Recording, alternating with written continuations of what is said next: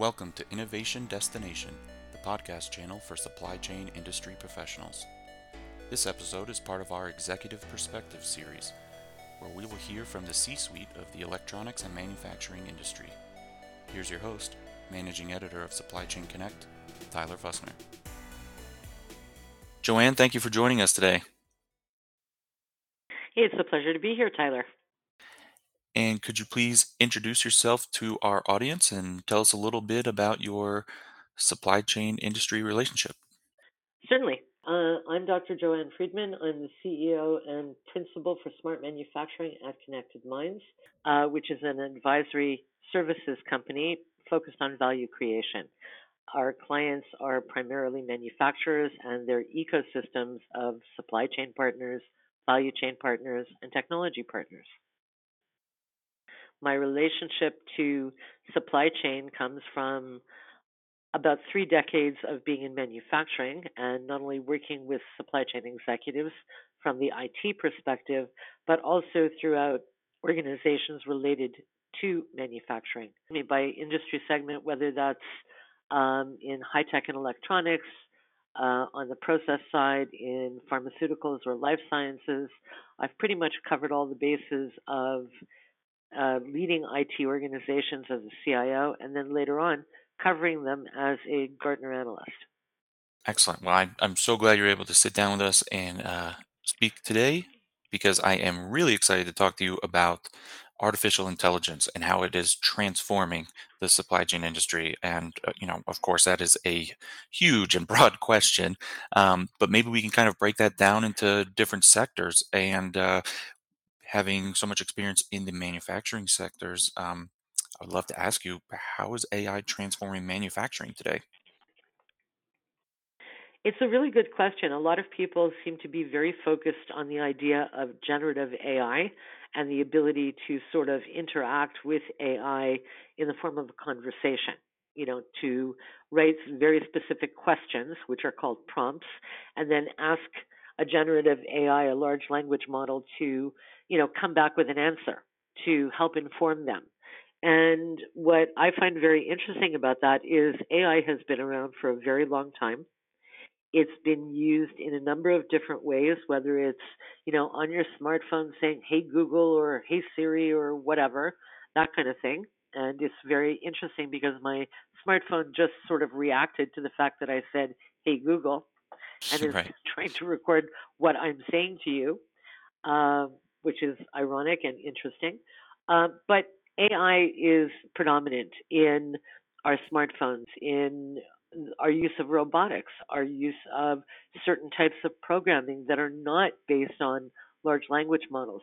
And it's almost as if we kind of forgot that AI is pretty much ubiquitous in everything that we do. It's only this big um, bunch of noise, if you will, hyperbole in a lot of sense, um, and overpromising in a lot of sense, that people jumped on this, oh, I need to have generative AI in my factory, or I need to find a way to make this work, not realizing that they've had that capability for a very long time. They just haven't really thought about it in that way and tried to enable it. But whether it's industrial robotics or the new form of cobots that are out there, you know, think about Spot from Boston Dynamics or other things. Uh, AI has been in the factory for a very long time. And what's happening now is it's starting to permeate in two different ways in the equipment that's being used and also in the business processes. As they're changing through digital transformation or Industry 4, companies are looking to use AI capabilities to bolster those processes. So there's a lot of different places in manufacturing and in supply chain, and even most recently, putting AI into the customer side of the digital thread and trying to leverage gener- generative AI to make the uh, buying process from the customer side more efficient and more effective and, and more honed in to what people really want. I think it's interesting, right? Like you you definitely touched on.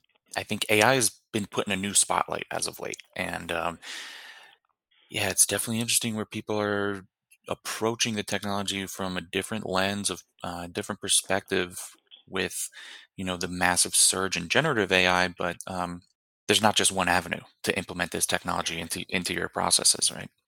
Well, generative AI has has you know kind of capture the world's attention because it's the first time that we can directly interact with it without realizing that we've been talking to our phones for you know 11 years or 12 years maybe um, or longer and that we've interacted with other forms of ai for many many years probably the, fa- the past 25 years. Um, that being said because what I would call the HMI, the human machine interface, has now become very sophisticated. It's captured our creativity. There are people who are very worried about it um, taking jobs away and replacing people. Um, as I said before, there's a lot of hyperbole out there, but the idea is, especially in supply chain and in manufacturing, if you think about predictive analytics, for example, for the supply chain, um, a lot of the same prediction algorithms that have been used in sophisticated programs that you've bought or started to build yourself um, have been around for a while. So there's probably a hundred different forms of AI from linear regression to all the different algorithms that can be written and permutations and combinations. This one branch has captured our attention, just the same way as AR and VR captured our attention two or three years ago and they're still not quite mainstream, but we're starting to think about them a little bit more. We're starting to look at, you know, could I conceive of a supply chain marketplace for widgets and parts that I need to buy where my little avatar floats into the metaverse and says, Hey Tyler, I need to buy 10 million widgets. What have you got for me? Right? Right. That that's something that we we are only now starting to really think about the advantage of doing that if in fact there is an advantage with generative AI? Well, it could definitely help, you know, the frontline workforce in some ways because we can give them a voice capability that they didn't have before. Instead of looking up information on a screen to find to try and find root cause for a problem, you would be able to talk to it. That makes the process faster. That makes the life easier of the individual on in, in the front line they can do their job better. That's an additive value, not one that will take their job away. And that's part of why I was really interested to have this conversation is because workforce displacement is something that I'm very passionate about in my practice. And I don't want people to think that all of a sudden their jobs are going to disappear tomorrow because it's not going to happen. I think it's it's really one of the biggest questions tied to the entire AI conversation, right? Every stakeholder who is thinking about integrating AI into their practices and into their workforce, they're all faced with that exact question. You know, my are my employees going to be displaced? Are they going to be uh, worried about displacement? But how can stakeholders really quell the fears of displacement and rather reaffirm, know, some notions of enhancement when it comes to AI's impact on the workforce? Well, I think you know there there are companies out there, um, particularly in the visual inspection space. Think about uh, video cameras on on a production line. Well, I, there's two schools of thought about that. One is I'm going going to study how people move, so that I can help them be better suited to the role that they're playing in the organization. There's another school of thought that says that's violating people's privacy. Don't do it. And so that's one of the kinds of questions that stakeholders should be asking themselves. The other is where is the value being added to their ultimate goal, which is faster time to value, not faster time to product, but faster time to value overall. You know, being able to produce products with less waste, no more rework, greener products, you know, lower carbon uh, or carbon, those products that would capture carbon. There's a lot of issues that need to be thought about. So I would say, from a stakeholder perspective, as a stakeholder in different domains, right? Because we, we have more than one set of stakeholders. Um, you have to look at AI as a tool, not something to take, you know, 200 people out of your workforce. It's a tool to make them more productive because that adds value to the organization and they can then achieve the time to value that they're struggling to get to. Um, AI can play a role where in, in situations where there's a, an extreme shortage of labor, because you can use it to upskill people from one role to another. It doesn't mean you walk a bunch of people out the door and then just put in robotics. Because even the most sophisticated robotics will still need uh, a human in the loop. So look at different types of AI and where they add value as opposed to just thinking that you're going to replace people on the line. And from a stakeholder perspective in IT, you have the issues of security to deal with, governance, how back office systems are going to have to change. As a supply chain stakeholder, well, right now you might be using predictive analytics, but how far down the road does that predictive analytic actually take you? Because there you're looking at scheduling materials in, keeping your inventory levels going, looking at price, all of those kinds of features. But it doesn't necessarily mean that you're going to be out of a job because you have innate institutional knowledge. If you've been doing your job for more than a couple of years, you're already at a point of I wouldn't say being irreplaceable because no one is, but rather that that knowledge needs to be captured by the organization to help them gain the benefit of not only that knowledge, but the benefit of the value you bring to the organization in other ways. So that's two sets of stakeholders. If I look at manufacturers and frontline workers on a production line, they know how to fix a problem better than any AI because they've had the experience, period, full stop.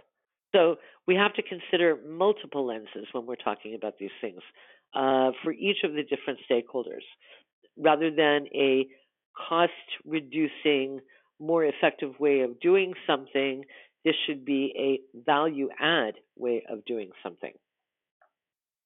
Yeah, no, absolutely. And I think, I think when you bring up the notion of, you know, AI being a tool, to put in the hands of the workforce to you know to to reach that value time as efficiently and, and quickly as possible that is you know i came from the vehicle maintenance space and i think Mm-hmm. seeing that in action was you know the latest integration of these ar enhanced goggles that uh, vehicle technicians can wear that in real time can bring up schematics they can connect to uh, tech support they can uh, you know help guide different connection points.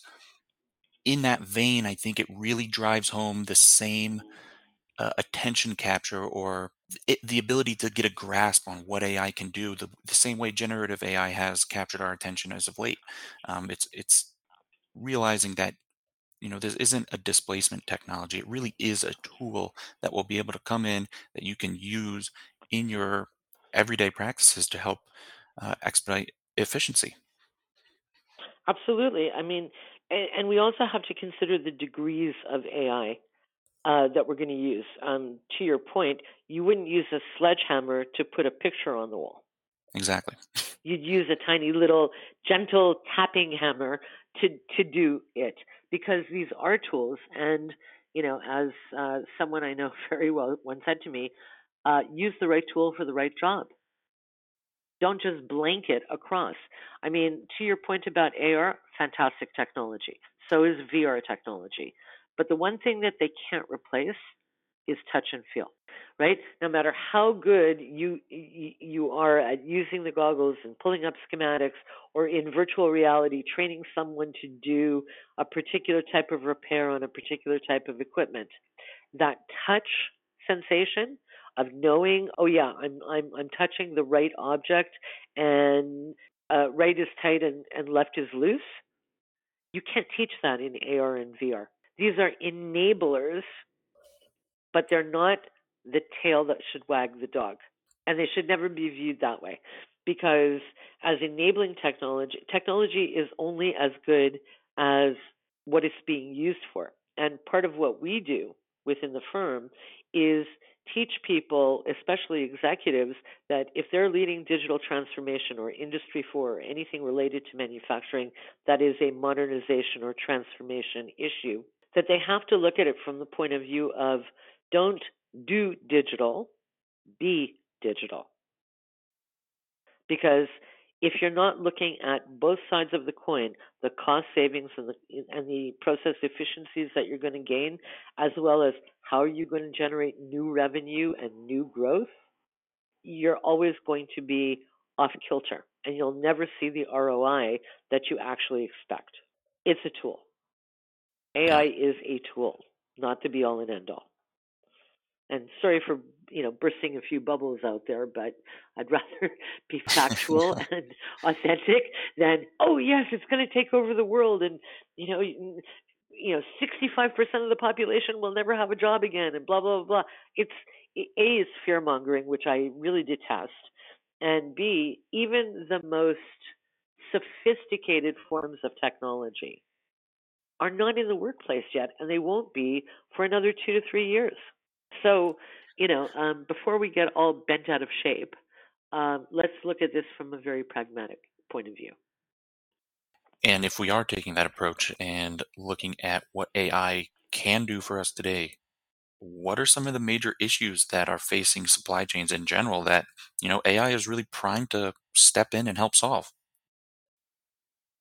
Um, I would say, in a broad category, because there are so many different issues, right? We have global supply chains that are broken, and they're either broken because of logistics issues, uh, shortage of parts, shortage of raw materials, and there's a whole, you know, sort of notion that if you look at the P, if you look at the individual buckets of problems, there are solves to each of them, but in the aggregate, everything is broken. Right? There, there is that perspective out there.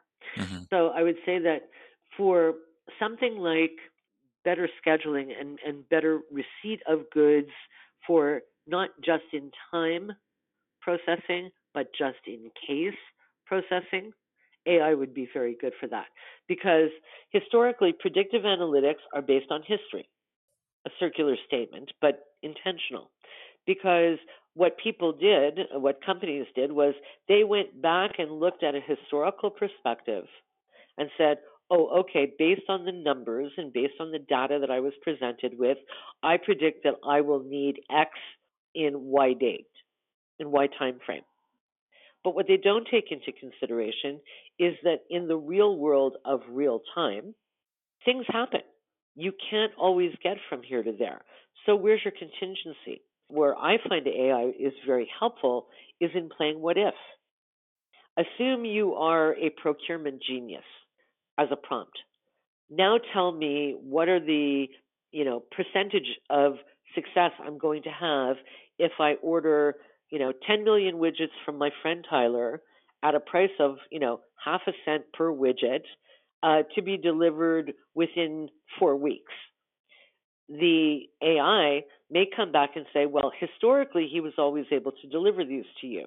But because the price of gasoline has skyrocketed or because cargo containers are at um, a deficit right now, or the cost of those are too high to send across the ocean, he is now delivering about seven or eight days late. Can you live with that? So then you go through a chain of thought exercise of saying, well, if this, then that. And you begin to put your thought process in the prompting for the AI to give you the best possible answer to your question. And the places where AI tends to be really, really good is quick computation, long if this, then that type statements. This is what algorithms are all about. So, depending on the type of AI that you're using, you might find that the predictive analytic that you put in place three years ago is not so accurate anymore. And you have to allow for the context to have changed between three years ago and today, between six months ago and today. That's where I think it starts to add value, and this is a form of advanced analytics not your typical analytics, that goes back and allows you to add a stream of context to get a better qualified answer. And that's where I think companies can make a lot of progress in a shorter period of time than eh, throughout their what I what I don't refer to as a journey of digital transformation, but rather as a life cycle of, of industry 4 or digital transformation. Because it's iterative and it will always be iterative for two reasons. Context changes, as I just described, and technology changes even more rapidly today than it did any time in our past. Every week, there's a new iteration of a form of technology. Keeping up with that is IT's job or the CIO's job to a certain extent, but it's also looking at what's coming down the pike in the future. Is there a way to sort of get ahead of the curve? That's where the focus should be. Yeah, and I, I couldn't agree more. And and you know, I I was ready to ask you, what should stakeholders be looking out for? You know, say they are trying to integrate more AI into the, their business practices. You know, they've gone over the logistics of, of making this happen. They've assured their workforce everyone's ready to start putting these tools in, into their practices. What do they want to keep an eye out for? Is there anything that they need to be ready to adapt to uh, so that you know they are relevant and, and prepared for the future of AI integration? Um, I would say caveat emptor, first of all, buyer beware, um, because one, the AI will only be good as your data is clean, right? Machine models need to be trained. That's machine learning. If you have dirty data, it's going to be a situation of garbage in, garbage out. That's number one. Number two, look at where you are in your life cycle of Industry 4 or digital transformation. Make sure you still have the correct alignment because there's a thing called drift. And the drift is that at the earliest part of digital transformation or Industry 4, you have a vision, you have certain objectives that you want to meet or business outcomes that you're trying to achieve. Over the course of time, as you get through the planning stage, which could be much longer than people normally take and should be much longer. Um, they get very gung ho. Okay, we're going to do this and we're going to get some quick wins and then we're going to go down the road.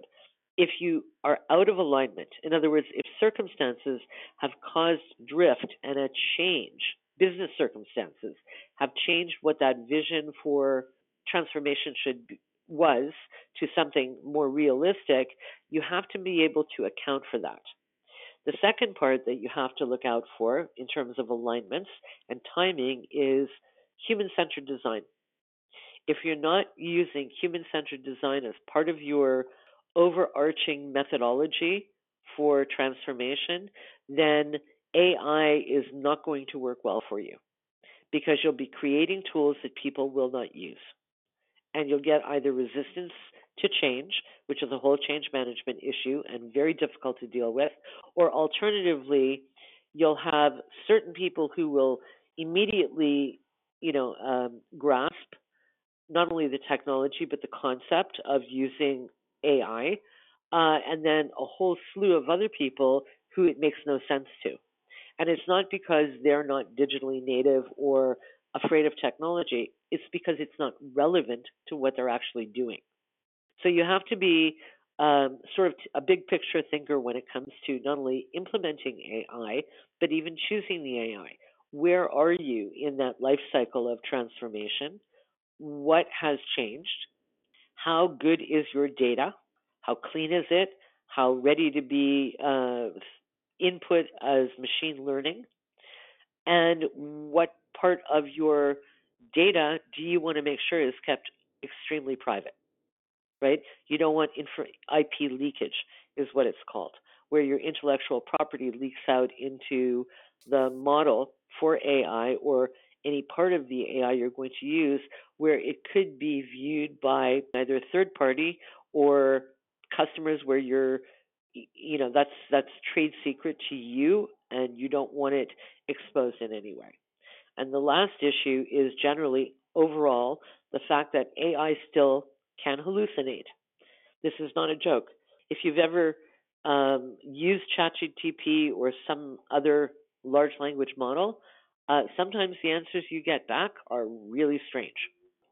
So the other part of this that you must take into consideration as well is are you going to train, take a, um, a derivative, if you will, of a large language model, use your own corporate data, train up machine learn, you know, go through machine learning and create your own generative AI or other form of AI method and use it? If so, I hope you have a lot of talent in house. Not because it's unavailable to you, but rather because these are difficult issues. Um, data engineers, data scientists, all that kind of um, professional capability is not readily available, number one. Number two, it's expensive. And number three, you may not need as much of it as you think, even though you're being led down that path, whether it's through systems integrators or VARs or technology uh, shops, you know, big vendors. Um, who you get may not necessarily be the most appropriate person.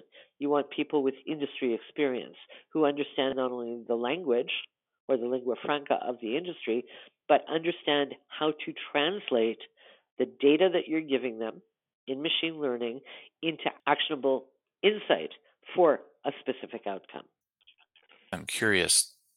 It sounds like there's only a, a very select a few organizations that are going to have the circumstances and and the, resources to be able to build that in house. Is it more common today for um, those looking to integrate AI and develop AI into their practices? Are they seeking out third parties? Um, how relevant is that, or is are, are most people just going to try to you know bootstrap it themselves?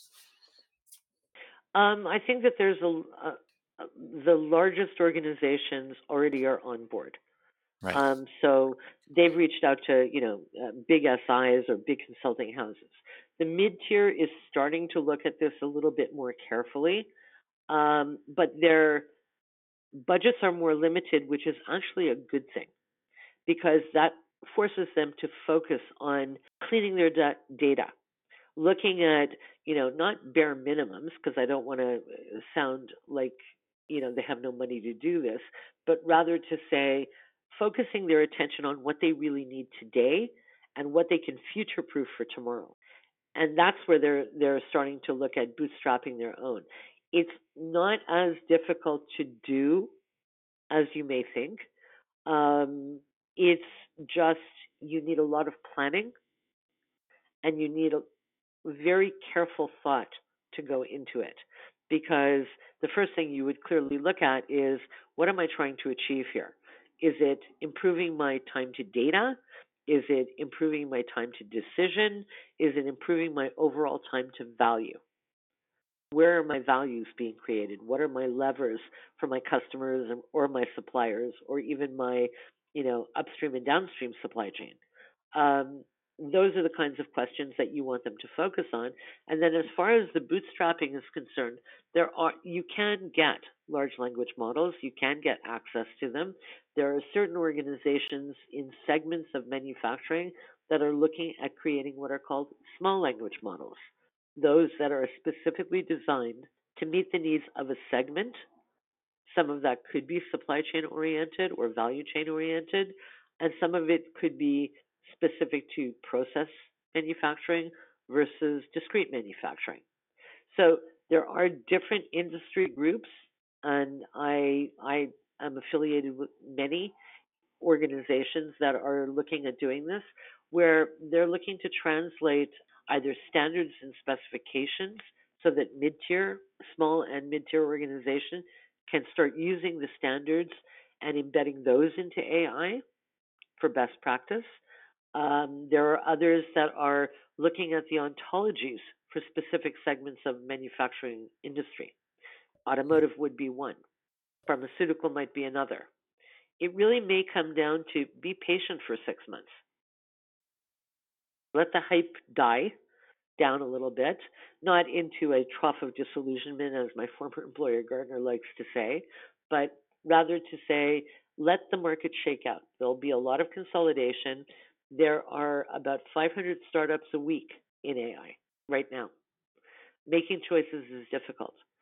If you are a little bit patient and wait for things to sort of level off uh, over the next six months, you'll be in a better position to make a decision. Concentrate on getting your data cleaned up first in that period of time. no, I think, yeah, I, I mean, it really does all come down to the data. And it sounds like if you are ready to move forward with this, uh, you need a very forward-thinking, um, you know, future-focused leadership uh, that is able to, like you said, plan out the long the long game here and, and make sure you're you're hitting your benchmarks and taking the right steps. Um, you know, I, I'm also curious. We, we mentioned the different segments um, that are out there. Are you seeing any select verticals that are adopting AI at much higher rates than others, you know, say the electronics space or or automotive or mil-aero. And and on the flip side of that, do you see any verticals that are maybe in dire need of AI integration that uh, may be lagging behind in their adoption rates? Um, I definitely see electronics, automotive, and the ecosystems around those two, as well as um, manufacturers of fleets. When you talk of automotive, I think car. In actuality, it's trucks. That industry is is adopting AI quite quickly um, as is the electronics manufacturing industry because they're looking at, you know, um, trying to relieve the shortages and seeing how they can use anything from robotic process automation to natural language processing to machine learning and a variety of different areas of technology to help them do that. On the other side of the coin, raw materials manufacturers, in other words, goods that are then either assembled or used in the remanufacture, they're lagging. Yeah, and I feel like they've they've got a spotlight on on on them that they haven't had in in a long time since uh, since coming out of the COVID pandemic. Um, you know, we heard so much about raw material shortages. I'm sure that uh, they're reassessing all of their processes at this stage. well, I think you know, I think part of the issue is also, and and it's not one that I want in any way, shape, or form to be interpreted as politicization, but rather people are in many organizations in many segments of manufacturing or supply chain are looking at onshoring or reshoring. They're literally moving production to other parts of the world. And they're doing it either for cost efficiencies or they're doing it because of regulatory requirements. But that's something that shouldn't be not discussed because that tends to influence whether or not industries are ahead of the adoption curve or well behind it. So we have to be careful about which industry, which manufacturing sectors we're talking about. We still have a tremendous amount of goods being produced in Asia, right? In in apparel, it seems to be concentrating in um, Asia, uh, India, also in Thailand, in in you know any any country where there was production of uh, threads and yarns or fabrics is now in the apparel business. And there's a lot of companies in Sri Lanka, for example, that are way ahead of the U.S. in some respects when it comes to apparel manufacturing. So when I talk about inshoring, reshoring, onshoring, certain goods are going in one direction, certain goods are coming back in the opposite direction. And that has a huge impact on how technology is adopted because, as I said at the outset, context matters. And we live in a time of fluctuations, constant change, good, bad, or indifferent. The world moves forward on a daily basis, and you have to be able to keep up with that. So, in that set of context, with respect to whether it's RPA or NLP or machine learning, any of those technologies being adopt, adopted have to be viewed as tools in the right context, at the right time, in the right context. Joanne, I, I have a question that, you know, may almost seem redundant at this point after our conversation, but I know we covered a ton of benefits. We cover the challenges. We cover the areas that AI is ready to really overhaul uh, processes. We talked about how it can enhance things. If you could sum it all up, why does the supply chain industry need to become AI integrated? recent studies, those by Deloitte, our findings, many other companies' findings, look at two things. 65% of supply chain professionals believe AI will mitigate risk and impact risk management over the next five years. I think it's over the next three years, personally. Uh, McKinsey, for example, felt that AI driven forecasting can reduce errors by up to 50%. Um, I disagree with that. I disagree because unless your data is yesterday or in the last hour, there's no way that that's going to happen. I think it might be 30%. Because again, if we look at um, e- even generative AI, all the um, uh, the news around ChatGPT, it stopped learning in 2021. We're now in 2023, almost 2024. How current is that data? So, where some others believe that there will be improved accuracy, unless you're feeding in real time data constantly, it's never going to be up to date. Therefore, how can it be predictive or reduce errors by such a huge percentage?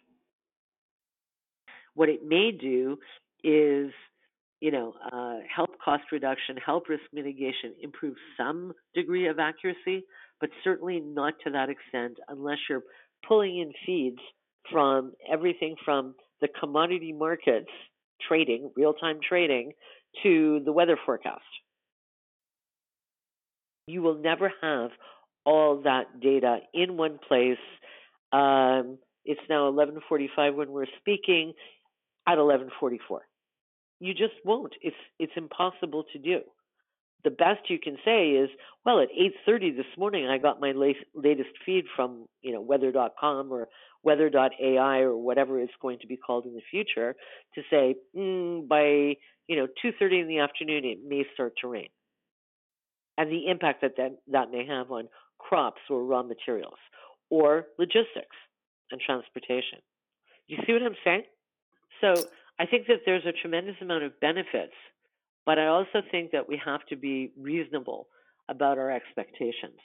Uh, quill the fe- fears of those and reaffirm that yes, you still need human beings to do jobs, but you can help them do them better with AI. So, Joanne, I'm also curious if, say, an organization has been going through this digital transformation, this um, this transformation life cycle for quite some time. And now all of a sudden they're faced with the conversation of AI and bring in AI. What should they do? That's a really terrific question. And I get it a lot uh, from clients, from peers, uh, about what companies really should be doing. I alluded to some of this before about where you are in the life cycle.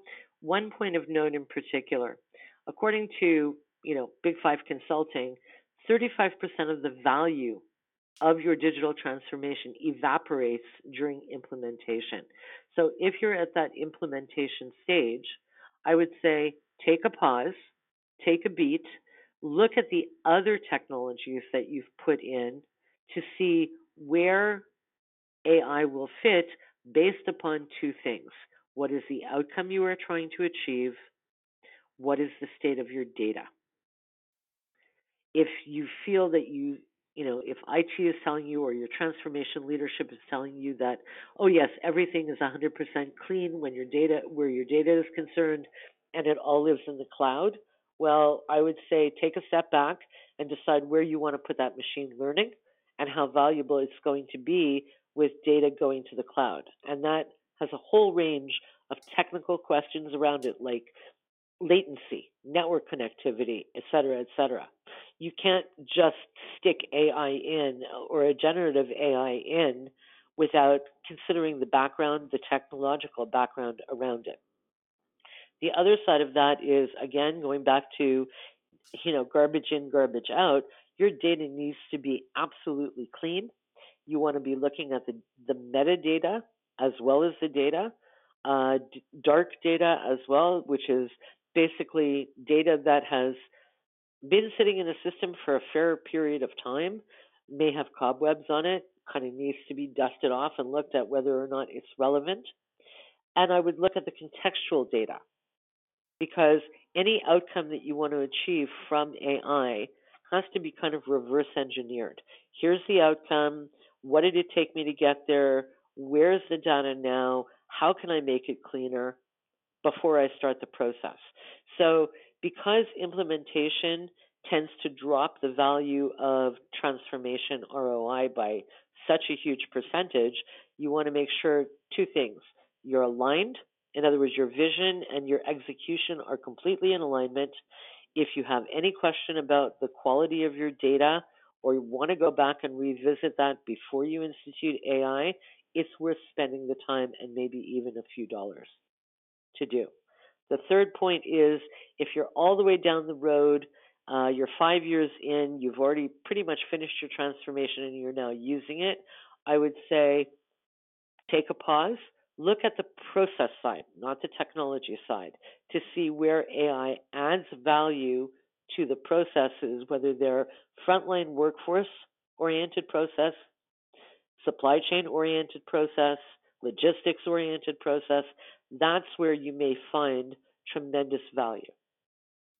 Yeah, so it, it sounds like first things first, pause, take a reassessment of everything in house, especially your data, with your goal in mind, and then really start to put that data under a magnifying glass and, and make sure you have the data needed to to really execute on an AI uh, on your AI aspirations. And yes, and the other the other two things that I would add to that is to your point of do you have enough data is do you have too much data?